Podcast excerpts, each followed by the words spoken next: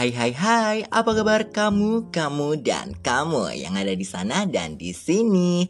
Aku harap semua baik-baik aja ya. Kembali lagi bersama kami di Obatin, obrolan inspirator teen yang akan menemani kamu dengan obrolan-obrolan menarik dari para inspirator teen. Tentu saja bersama El Rafael di sini yang akan menemani obrolan kita pada kesempatan kali ini. Kak, kelas 12 semester 6 ini ribet banget ya kak Belum ujian praktek, les, belum ujian ini, itu. Dan yang paling gak banget itu belajar UTBK kak. Huhu, TBL, TBL, TBL takut banget loh. Dari pernyataan itu tadi pasti nih muncul. Emang semester 6 di kelas 12 ini penting ya kak? Mungkin kita sering banget terlena dan cenderung meremehkan mata pelajaran yang ada di semester 6 ini. Karena pertama eh, kita pasti sudah sibuk belajar UTBK dan menganggap semester 6 itu nggak akan mempengaruhi kita diterima di PTN. SNMPTN kan juga sampai semester 5 aja ya. Tapi jangan salah, ada loh materi dari semester 6 yang masuk di UTBK Misal ya, di tahun 2021 kemarin ada materi UTBK Biologi tentang bioteknologi yang materinya baru dikasih di semester 6 gitu ya. Kalau tidak ada rintangan, insya Allah kelas 12 akan e, melaksanakan USBN gitu ya. Nah tentu materi USBN adalah semua materi-materi kita selama di SMA gitu. USBN itu nilainya akan berpengaruh di ijazah kita kan Toh nggak ada salahnya untuk belajar ya teman-teman Oke, jadi kesimpulannya materi kelas 12 semester 6 itu tetap penting ya kak. Tapi kak aku nih sibuk takutnya nggak bisa atur waktu Belum ini itu ini itu. Hmm, Pusing banget kak Oke oke, dari penjelasan di atas menurut kalian gimana? Materi kelas 12 itu penting atau nggak penting? Hayo, apa kedua-keduanya nggak penting? Jangan sampai kayak gitu ya. Begitupun dengan kegiatanmu yang lain-lainnya, yang tahu ya dirimu, ya teman-teman dan kepentingan dan kegentingan setiap orang bisa jadi beda-beda gitu ya, sobatin. Uh, oke oke, Tin punya tips ini untuk manajemen waktumu ya, yang nggak cuma untuk masa sibuk kelas 12 aja tapi buat di segala situasi nih yaitu dengan pakai diagram Eisenhower Kalian bisa lihat di Google bentuknya gimana. Nah, diagram ini bakal ngebagi kegiatan dan pekerjaan kalian jadi empat bidang.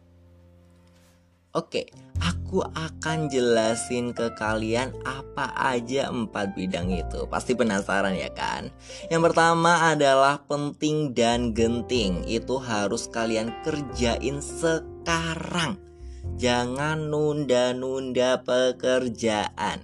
Siapa nih yang biasanya nunda-nunda pekerjaan sampai mepet deadline akhirnya panik sendiri? Oh, tentu aku.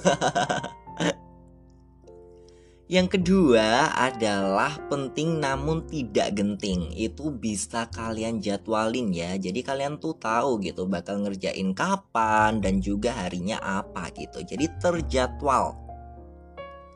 Yang ketiga nih kurang penting namun genting Itu bisa minta bantuan ya dari orang lain Misal kayak uh, orang rumah atau temen gitu ya Jadi jangan sungkan untuk meminta bantuan dan yang terakhir atau yang keempat nih, tidak penting dan tidak genting itu harus kamu tinggalin sekarang. Kayak apa? Contoh sosmed. Waduh, sebenarnya uh, sosmed kan buat apa ya? Hibur-hiburan diri. Sebenarnya tidak genting dan juga tidak penting ya kan? Itu bisa ditinggalin sekarang. Nah, misalnya kayak uh, selain scroll sosmed gitu, bisa scroll Twitter, scroll TikTok. Nah, yang banyak memakan waktu jadi kayak apa ya waktunya terbuang sia-sia dan akhirnya kayak yang seharusnya waktunya dibuat belajar jadi scroll TikTok itu hmm, nggak banget. Jadi kalau misalnya kalian mau berjuang PTN nih pasti harus ada yang dikorbankan termasuk hal-hal ini gitu. Kan kalian mau berjuang kan bersakit-sakit dahulu baru bersenang-senang kemudian dan jangan uh, kebiasaan numpuk-numpuk tugas gitu. Kalau ada tugas ya udah kerjain sekarang gitu. Biar nggak numpuk-numpuk akhirnya kalian stres sendiri nanti gitu. Apalagi kalau udah numpuk tuh. Numpuk terus deadline-nya uh, sebentar lagi gitu. Aduh pasti stresnya kayak bingung gitu. Kayak pingin roll depan roll belakang gitu ya kan Soalnya itu adalah kesalahan aku dulu gitu Yang aku sesali di dunia perkuliahan ini gitu. Karena kalau misalnya kita menjadi deadlineer di dunia perkuliahan ini Waduh itu akan berabe gitu. Apalagi materi-materinya banyak.